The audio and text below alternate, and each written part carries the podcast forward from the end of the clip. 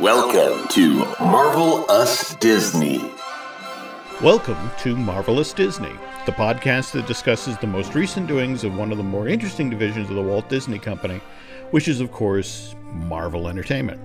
As for who the us is in the show's title, I'm entertainment writer Jim Hill, and my better half, at least as far as this podcast is concerned, is Marvel expert Aaron Adams. And given what's going on with movie ticket sales right now. There is no better time on this planet to be a Marvel expert. Aaron, did you see that story in the trades where if you combine what Black Panther, Avengers, and Deadpool have made to date, they now make up 31% of the total box office that's been generated in all of 2018. Wow. Let's face it, people are turning out for these films not just because they're Marvel fans, but also because the word is out that these are actually good movies. Deadpool, just this past weekend, three days, stateside, managed to pull in 125 million and then 174 overseas. Total of over $300 million in just three days worldwide in release which is kind of stunning. I feel that Deadpool 2 is almost a palate cleanser of normal superhero movies because it's it's so crazy and vulgar and violent, but it's off the wall and breaks the fourth wall and all that stuff that it's just pokes fun at so many different things that it's not heavy or serious and the whole world's in danger. It's kind of like you've been eating tea and crumpets for like the last week and now you're just rolling in mud to get the clean off of you. if that makes uh, sense. Uh, no, no, no, no. I get that. But I, I have to ask you if you are describing this film to friends, and it's as always out ahead of doing one of these shows, I'm knee deep in the research, and it's fascinating. Nobody can quite decide what to call this. There were people who were calling it a superhero satire. There were people who were calling it an action comedy. Where would you set the dial? It's a Deadpool movie. it's it is what it is. I mean, okay. if you if you understand the character, you you can expect the fourth wall to be broken several times. That's his gag. You can expect him to be over the top with violence and language. You can expect him to be broken into little bits and then regrow little bits because that's part of his Wolverine factor that he's got the ability to heal. So that's always there. I mean, it's very much exactly a Deadpool movie. And if you love the first one, you'll really enjoy the second one. I mean, I've got friends that were on one side of the fence or the other. They're either it's better than the first one or no, the first one was better, but they both still greatly enjoyed the movie. It's just a preference of which one did you like more because they're both really uh, Deadpool movies, exactly what they should be. For those of you who don't know the story of the f- the first Deadpool movie, this was something that Ryan Reynolds and Tim Miller sort of had to almost blackmail 20th Century Fox into doing. In fact, didn't they, when the studio said no, they had made that test in 2014 that they actually released online. Yeah, there was and, only one of four people that could have released it. Mm-hmm. It was like Ryan Reynolds, the director, and like two other friends or like producer or whatever that were working on it at that moment. And so only four people had the copy, and then they released it online. Like, oops, don't know how that got out there. And then the fans went crazy and went, yes, we want this. And begrudgingly, Fox went, fine, give them a small pile of money when you say a small pile of money, I mean, yes, it was $58 million, but I think they actually spent more on advertising once they realized. In fact, the other thing that, that I find hilarious is that when you look at what happened with the the first film, that they actually they released it for Valentine's Day. A lot of the posters were making fun of the fact that, you know, take your sweetheart to see see Deadpool and, and really offend her. Did you happen to see all of the they were in Walmart a lot? A lot of Fox movies. I think there were 12 of them that had Deadpool replacing the main actors on the covers of like Fight Club. No, in fact, you sent me a note about this just prior to recording, and now I have to go to Walmart to check these things out. But I mean, that's brilliant. Everybody was buying them, and it was a fantastic marketing move by Fox because there's a lot of these movies that are like a decade old. Mm-hmm. And all they did was put a slipcover over them of Deadpool replacing the main character in the pose of whatever that cover was. And it's funny, but people would end up buying all 12 of these movies just to have the slipcovers. And now they've sold millions of decade old movies because of a two cent piece of cardboard. Wow, that is wild. Okay, but before we, we start to get into the sort of the nitty gritty, and trust me, you know, with Deadpool 2, it can get kind of gritty. Let's circle back to the news here. And again, you know, that we're both obviously tickled at, at how well Deadpool 2 is doing, but you can't overlook what's going on with both Infinity Wars and Black Panther. Black Panther continues its march. I mean, yes, it's basically burned itself out stateside, and a lot of that is because, of course, the Blu ray and DVD is out on the market.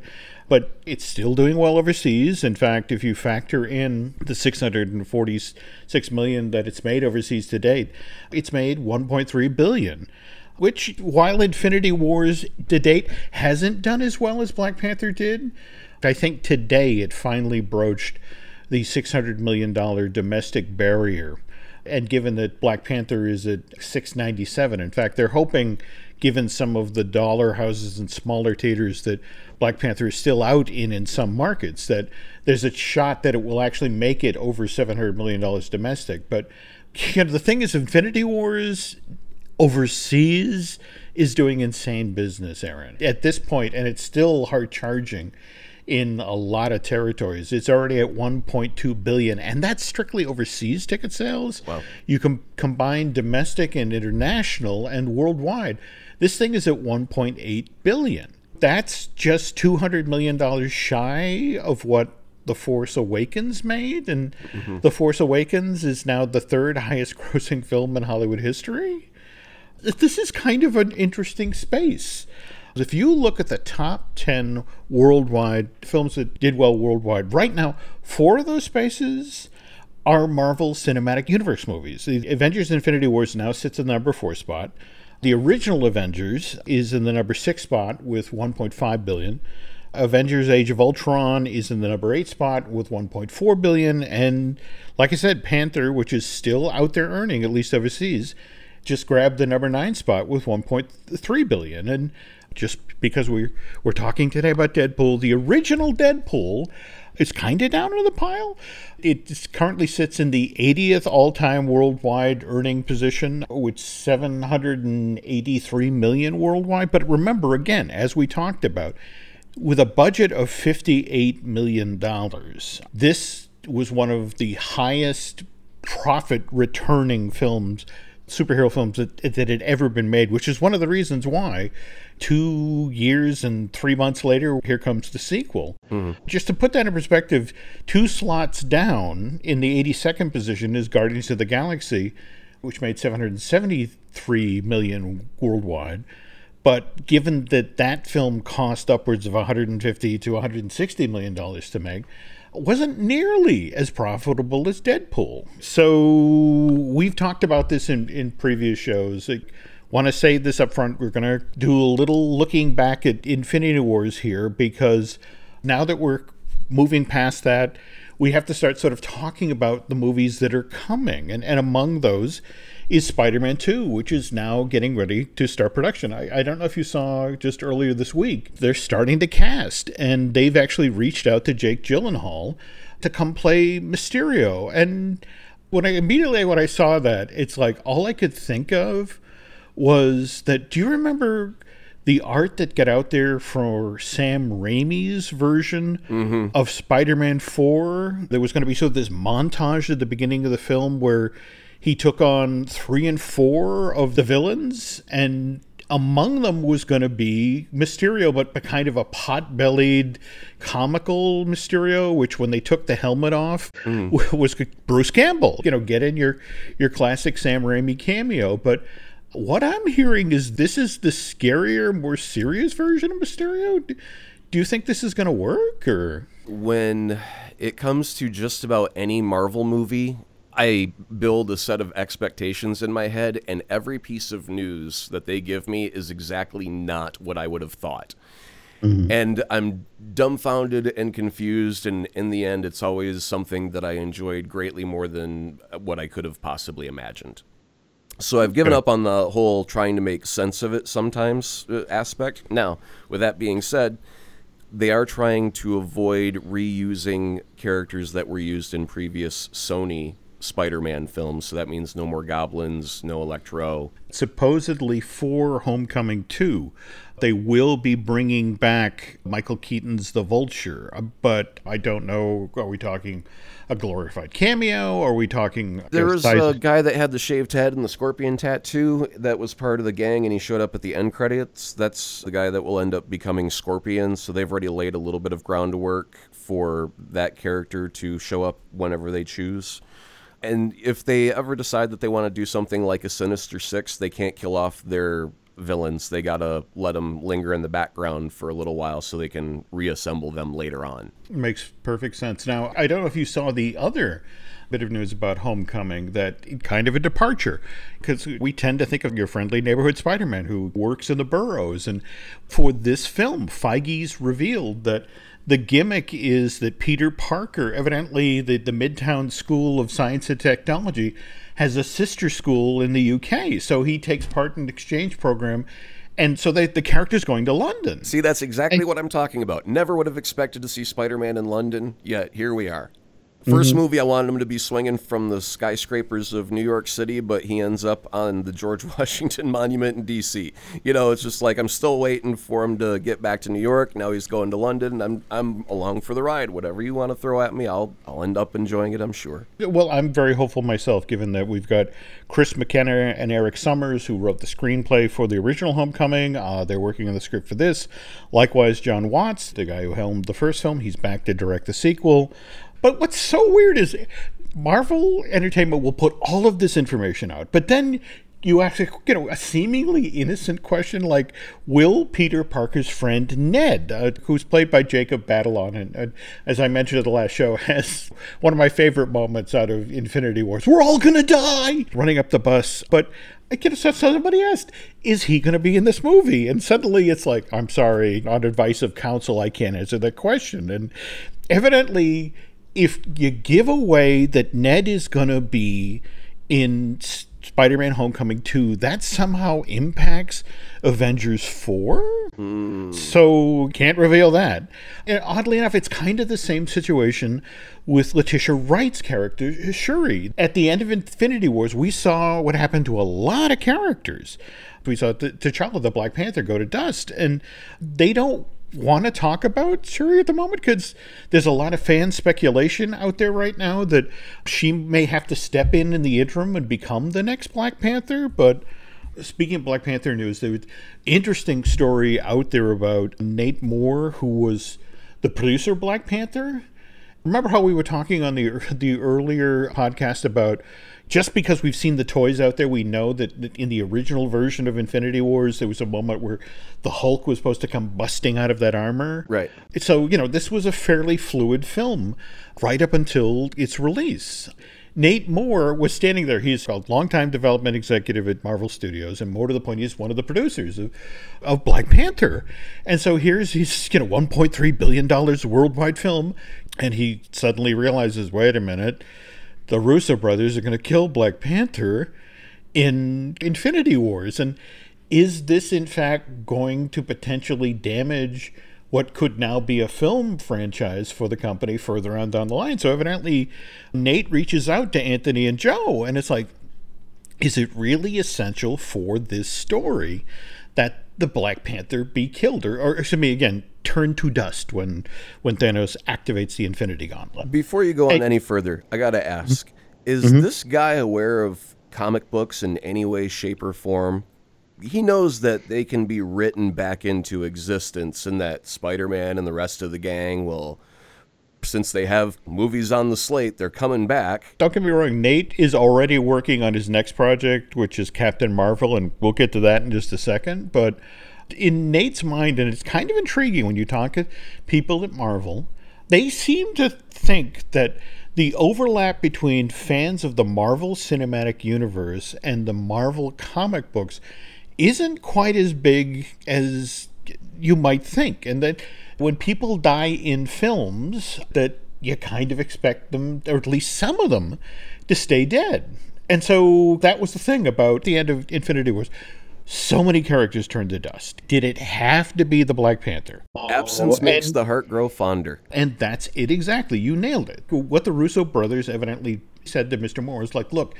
This story has to have stakes. Yeah. And, you know, a character that the Marvel Cinematic Universe audience just fell in love with, and to have him taken out by this that's a body blow yeah and so it's like how, how could you do that it's like well you, maybe you want to come back to but for four and see how we undo it right but speaking of thanos and the infinity gauntlet mm-hmm. you saw the Marvel Agents of S.H.I.E.L.D., the last episode of, of season and, five. And I've got the exact same question you do okay, go ahead, say it. Go ahead. You know, we're all thinking it. Yeah. W- so. Why is all the teams still there? Why didn't half of them turn to dust? You know, why why uh. did they get lucky in the Thanos lottery? This is the thing. If you watch the last three episodes uh, of that show, Thanos came up multiple times. Yeah. Um, so the, once again, they were playing. They were part of the cinematic universe card. But again, like you said, for some weird reason, they were all immune. To be honest, there's a lot of people who, frankly, never mind about half the team disappearing. There's a lot of people, even at ABC, who are surprised that that show got a renewal. And uh, honestly, Aaron, all of the other renewals were done by Friday of the previous week, and it wasn't until Monday, Tuesday, right, that they they announced that okay, so Agents of Shield is coming back for one more season. I mean, that was a very, very, very late in the game decision, and even then, it wasn't a full order. They got a, a 13 episode pickup, and again, normally previous seasons they've gotten 22 episodes it's not going to run during the normal broadcast year. They, they flat out said, look, this is the final season of Agents of S.H.I.E.L.D., or barring any ridiculous rating surge. But they're doing these last 13 episodes as sort of a cap for the series. And mm-hmm. as to why the show did get picked up and got picked up late, the Wall Street Journal had an interesting article about this earlier this week that they said basically the show, and I'm quoting here, show never lived up to expectations on ABC, but it does well on Netflix, and it has international appeal that justifies keeping it around, said a senior ABC executive. And of course, Marvel is owned by Disney. So media companies these days now see the global content market as a driver of their business. And the fact that they made this sort of last minute reprieve thing going on again, Wall Street Journal. ABC still doesn't want Agents of S.H.I.E.L.D. to be a drag on its fall schedule anymore. So the next and final season is scheduled for next summer when TV viewership tends to decline. Why not mm-hmm. cancel it from ABC and then throw it over to Netflix? And have them treat it in a bit more, not quite so squeaky clean, family friendly ABC fashion, but a little bit more dirty Jessica Jones, Daredevil, Luke Cage sort of Netflix way? Interesting that you bring this up. Next year, 2019, we're going to see the start of the Disney streaming service. The very thing you hit upon, let's do a grittier take. Because face it, Jessica Jones, Daredevil, and, and the like have been doing very well over uh, on Netflix. This may be part of that play. I also, frankly, heard from a friend at Disney that one of the things that factored into the decision to pushing this supposedly final season of Agents of S.H.I.E.L.D. to the summer is that it's a get out of jail free card in regard to the whole Thanos storyline. Sure. By the time they come back, and remember that Infinity Wars was originally supposed to open the first week of May and wound up getting pushed ahead one week to April 27th. And the smart money right now is that when Avengers 4 finally opens next year, that they're going to do the same thing. Right now, it's slated to open May 3rd, 2019, but the smart money is that they'll push it to go earlier. And that way, Agents of S.H.I.E.L.D. comes back on the field and the whole Thanos issue has been resolved. And we know who survived the film and who they should be referencing and that sort of thing. And so they can effectively start with a clean slate. But a fun little side note here also. I don't know who it was that either ABC Television or Marvel Studios is a, a fan of Stephen Sondheim, the songwriter, but when Phil Coulson gave his toast to the team that here's to us who's like us, damn few, that's the opening stanza to this great Sondheim song called Old Friends from a failed but often revived Sondheim musical called Merrily Roll Along. So I just thought it was kind of a, a nice touch. But what did you think about how they ended it? I mean, here's Phil after having the brain implant that he thought he spent time at Tahiti, and here and he and May are finally there. And the way that they ended the overall season, it felt very much like it could be the end of the overall show because it didn't have a cliffhanger to mm-hmm. lead you into, you know, next season we've got this. Mm-hmm. So the way that they handled Coulson getting off the plane and actually being in Tahiti was a nice touch. The fact that May was right there by his side kind of made the heart swell just a little bit extra, and that was a nice fluffy moment. The thing that happens with Fitz, I didn't expect to happen to Fitz the yeah. way that it did. But um, then, uh, after I had gotten over what had happened to Fitz, that shall not be named, um, I was mm-hmm. kind of disappointed that they had almost undone that moment with a line of dialogue. Yeah, I mean, I, I have to admit that did kind of undercut the emotion. And yeah, but speaking of saying goodbye to somebody who won't go away. Uh, look at me. I love what Clark Gregg has done with Agent Coulson from Iron Man going forward, but we haven't seen the last of him because he's he's right now shooting Captain Marvel. And in fact, they were talking with him as part of the end of the season of Agents of Shield about well, what's the difference between what you're doing now and uh, what you're doing on Captain Marvel? And he says, well you got to understand that at this point, Phil's a new guy at Shield. He's a lot younger. It's the earliest we've ever seen him, and so and he says to uh, Mr. Stark, "This isn't my first rodeo." in Iron Man with Captain Marvel, maybe this is the rodeo that he was talking about. So, also uh, touching on Captain Marvel, and again, circling back Nate Moore, the gentleman who was trying to persuade the Russo brothers not to kill Black Panther. He was talking with Cinema Blend earlier this month, and they were talking about Captain Marvel. And of course, this is going to be an origin film. And, and let's face it, origin films tend to follow sort of a, a, same path. And what Moore said is that what they're genuinely trying to do as they're coming out of in this moment of Infinity Wars and setting up what's next in the cinematic universe, they decided to go with Captain Marvel. They they wanted to do her origin story in a way that feels unexpected and hopefully keeps audiences off balance. So and speaking of which, I know you've talked about this, Aaron, which is why I really wanted to make you aware of this, what Bob Iger is saying, that between the original Deadpool in 2016. And what we saw last year with Logan, which, by the way, Logan made $619 million worldwide last year. And, and of course, what Deadpool 2 is doing right now. The question has come up to Bob Iger, of course, the gentleman who's okayed that, you know, $60 billion acquisition of Fox's film and television assets about Fox has launched this series of R rated Marvel Studios films that have done quite well. And of course, this is the Walt Disney Company that's now buying these assets from Fox. And are you going to continue to stick with this mostly family friendly PG stuff?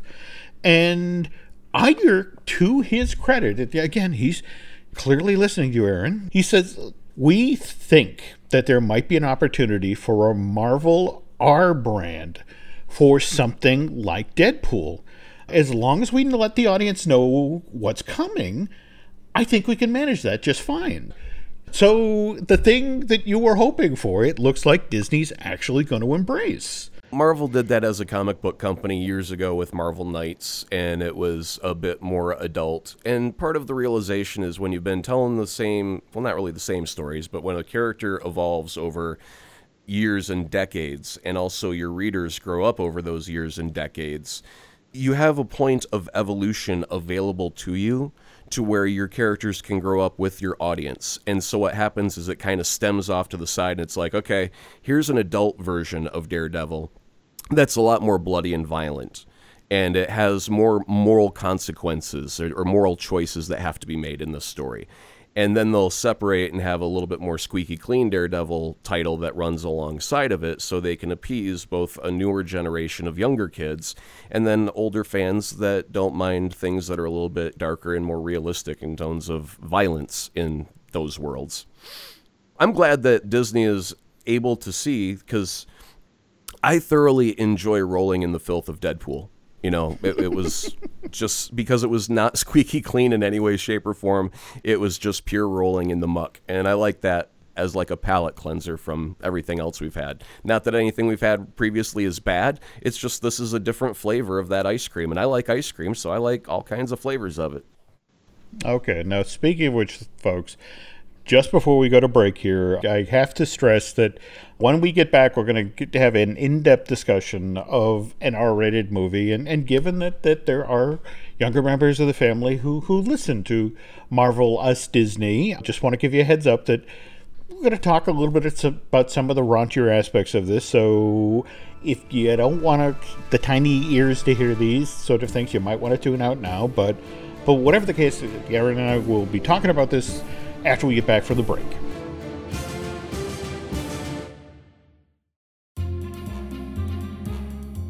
Okay, let's talk Deadpool 2.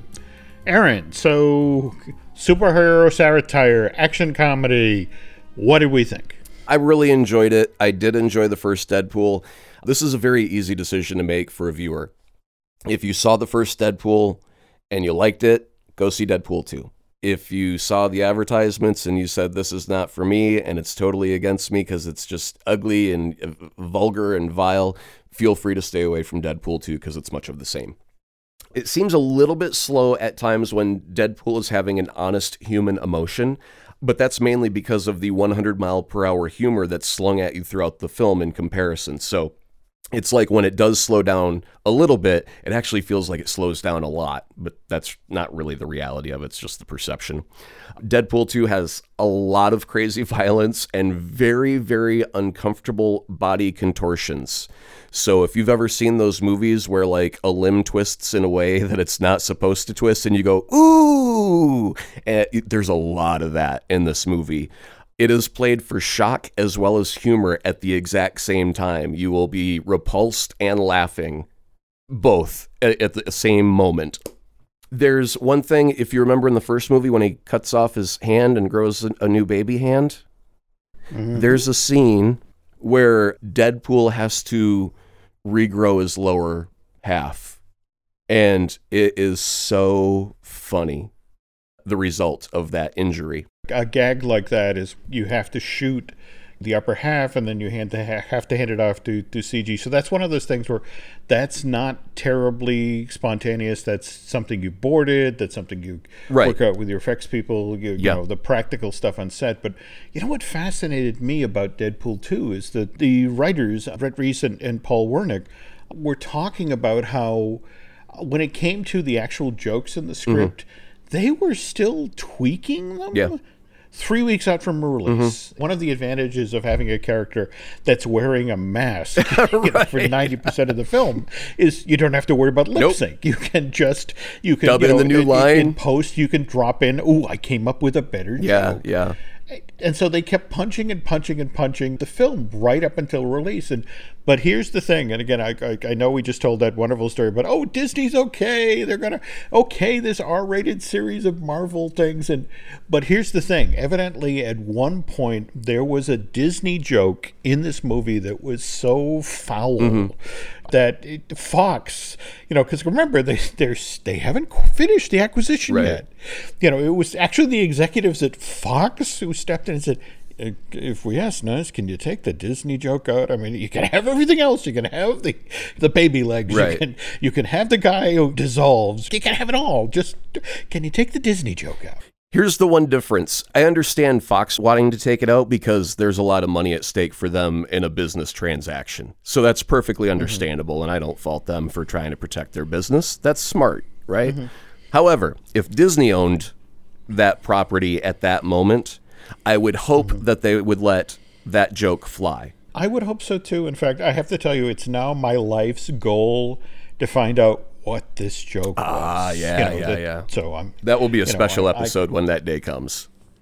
yes, I, I'm, I'm, releasing the hounds. All cool. right. If I find out what it is, we'll share it okay, here. But can't wait. But anyway, I have to ask. We've known from the from the very first test, and this is a film that constantly breaks the 4th mm-hmm. wall, but it's still played enormously entertaining. Oh, yeah. In spite of the fact that it's like, you know, this is just a movie, right? right? Yeah. You know, just sort of like, what was your favorite part? I mean, I know you prior to the show you were talking about the amazing Domino scene. Yeah, Domino is fantastic, and there's kind of a reason why she stands out, but we're going to avoid spoiler territory and just kind of leave that off by the side of the road. But Domino by herself is spectacular. Beyond that, some other people may be wanting some more from other X Force members. And they do some trickery, again, similar to the way Avengers did. There are things that they show you in the trailer that are not how they appear in the movie and they were perfectly aware that they were kind of punking their audience when they cut this extra footage for the commercials because it sets up an expectation and then when you get to the movie there's something other than that expectation that is delivered. The thing is, I really appreciate that because so many movie trailers are the money shots of the film all broken up and out of context with a lot of loud noises and overdramatic score and whatnot. And with Deadpool's advertising, it's almost like every commercial is a little one minute movie made for it because it's just Ryan Reynolds on a set in a mask making jokes about Wolverine or whatever. And that's not in the movie at all. And I don't expect it to be in the movie. But getting to see that little bit of commercial is perfectly Deadpool in tone. And so it's just like a little extra bonus for me. So all of their advertising, I've really appreciated the fact that they're not just showing clips from the movie, that they'll actually put Ryan in a costume or somebody in a costume and have Ryan overdub, you know, the lines or whatever, and do all this extra stuff to make it more Deadpool. I really appreciate that from the advertising perspective entirely. Well, speaking of which, have you seen the final theatrical poster? Literally the catchphrase at the top of the poster is from the studio that killed Wolverine. Yeah. This is such a benign way to describe Deadpool, and half the fun of Deadpool and Deadpool 2 is how foul and violent it is. But it's almost like this film is sorbet, yep. this great palate cleanser after all of this earnest superhero movie stuff. Exactly. To see this film. Though I love how, for example, they built on the riff from the first movie where Deadpool went to Professor Xavier's school. Mm-hmm.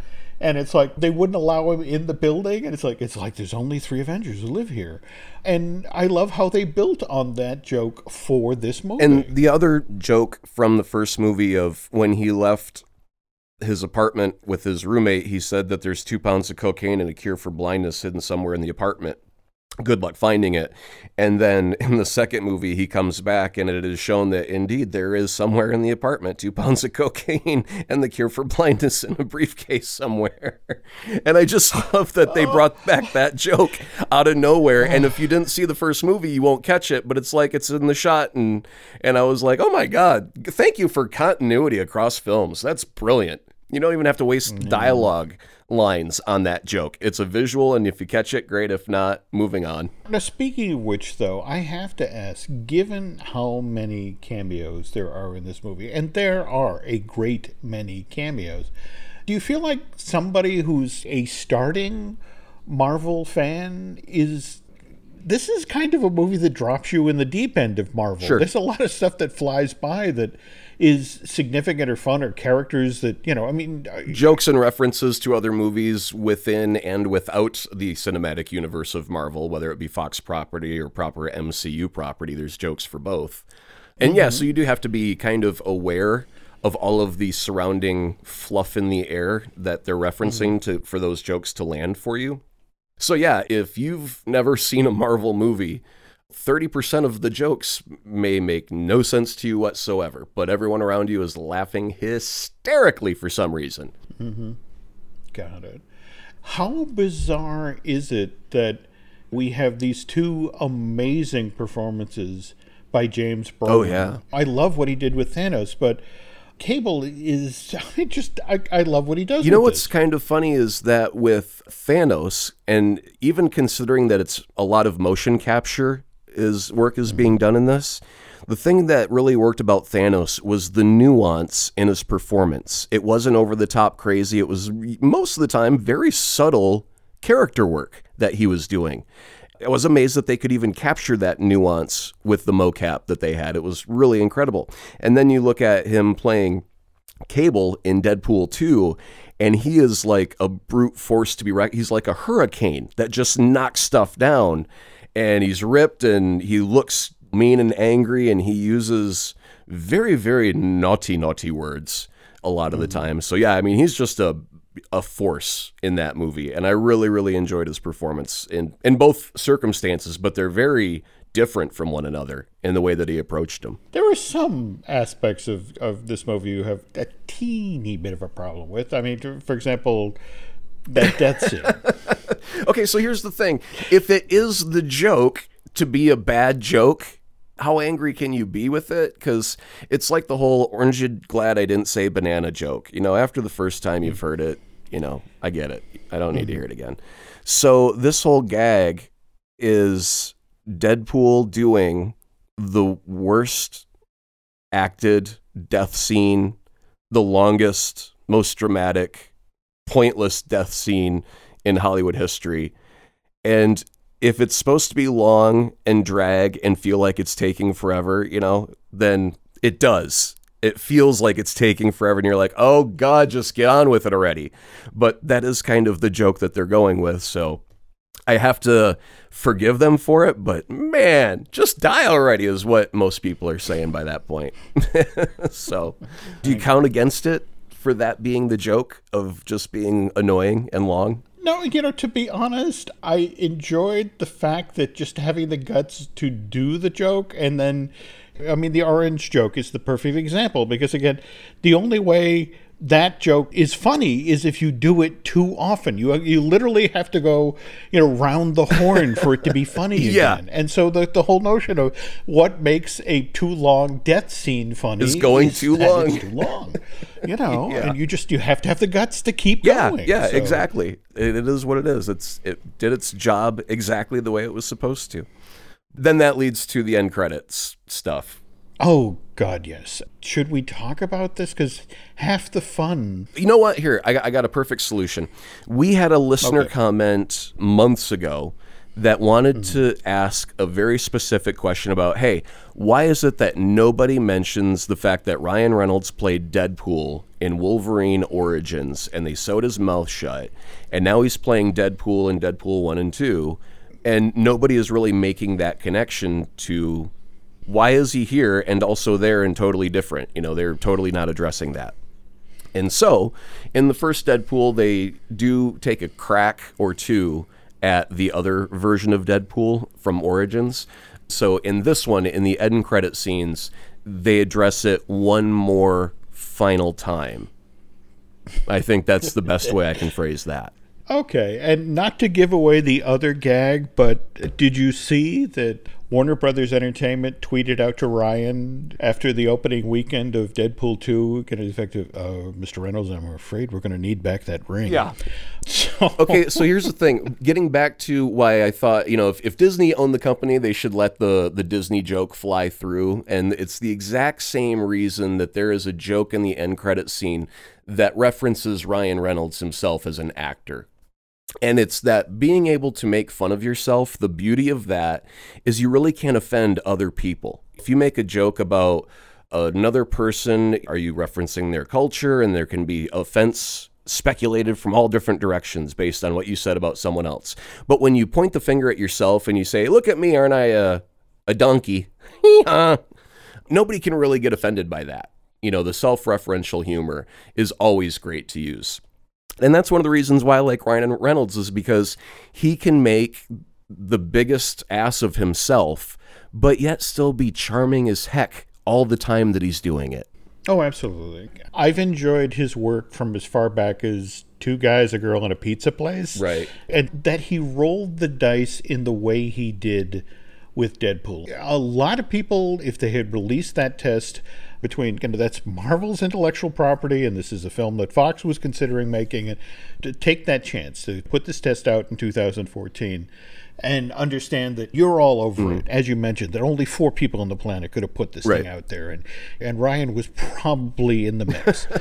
he was to take that chance and to have people have embraced his vision for Deadpool. Mm-hmm that's half the delight for me that there's this character out there now and he's doing what he's doing to the Marvel Cinematic Universe, which is opening the doors and letting some fresh air in. And now the challenge is is Bob Iger as good as his word? Are we, in fact, going to see the Walt Disney Company seriously embraced the idea of R rated Marvel films because the very last R rated movie that the Walt Disney Company released was back in 2013. It was The Fifth Estate. The Julian Assange story, and and to be honest, the only reason Disney released it is it had been made by DreamWorks, mm-hmm. and they had a contract at that point that you know they had to release whatever DreamWorks had made for its live action division. Right. Five years since we've seen an R come out from Disney. So here's the thing. I mean, they have to consciously be aware that other money exists in the world that isn't PG money. Our movies can make money if done well. It's always about telling the story correctly. So the thing with Ryan Reynolds is he was a fan and he knew what a Deadpool movie should be. You know, just like the fans knew what it should be. The Fox executives had no clue, which is why they sewed his mouth shut in Origins. That's how tone deaf they were to what that character was supposed to be. And that's Fox's blunder of not knowing how to handle the property because they weren't personally connected to it. The difference is Disney has Marvel, and Marvel people making Marvel movies, they're directly connected to it. They understand their history, they understand their characters, they understand how they work. So someone like Bob Iger has to understand on, on that business level, if done properly, anything can make money, no matter what the rating. And if it's true to the character and the fans embrace it, that's really all you need because fans are they preach the gospel to, you know to all the other nerds. You got to go see this movie it's great. They're the ones that are actively doing the word of mouth more than your average street going viewer. Like earlier you said in the show those four movies that were in the top 10 were globally that was 6 billion dollars off of four movies and they know that Fox only spent 50 million and got this huge return back on Deadpool. So it doesn't take a, a, lot. They don't have to invest the world into it like they would the Avengers Infinity War. It doesn't have that cast. The reason it works is because they have no budget, and that's what the jokes are about, you know? Disney people are smart enough that it doesn't have to be PG money. It has to be content done right to the character, to the core and the spirit of the character. And that was what Ryan brought to Deadpool, and that's what Marvel brings to the MCU. And when they all get back together, it'll be peanut butter and jelly happy time. Well, here's hoping. I do know that just over the past two days, Ryan, who I guess ahead of the release of Deadpool 2, was, you know, eh, this may be the last time I do the character, but given the response and given how this is embraced, he's he's already talking about three, so he's on board. Mm-hmm. The question now is will the Walt Disney Company, once it, it does, in fact, have the Fox film and television assets, which remember isn't necessarily a done deal because Comcast, between the last time you and I recorded, Aaron, made yet another run at these same assets yeah. and, in fact, was making a cash offer. Yeah. So it's going to be interesting to see how this ultimately plays out. So. Right. That's it for this edition of the Marvelous Disney podcast. Please come back for our first show in June. That's when Aaron and I will be taking a closer look at Legion, that great Marvel TV series over at FX. Uh, just in case you hadn't heard, the second season of Legion has been doing so well that FX decided to expand it, Yay! Uh, bumping it out from 10 episodes to 12, which is why the season two finale of Legion is now going to air on June 12th. And as long as you're marking your calendar, uh, please note that again on our next Marvelous Disney podcast, Aaron and I also I will also be talking about Cloak and Dagger, and that's the highly anticipated Marvel television production that's coming from ABC Signature Studios. I'm I'm not exactly sure how Signature Studios differs from plain old ABC Studios, but either way, Cloak and Dagger gets underway on Freeform on June 7th. of Everything year. on Signature is written in cursive. and and that cursive fits in with the potty mouth of the Deadpool 2. So anyway, all right, it's it's all linked together, folks. Anyway, this is Jim Hill, and for Aaron Adams and myself, thanks for listening.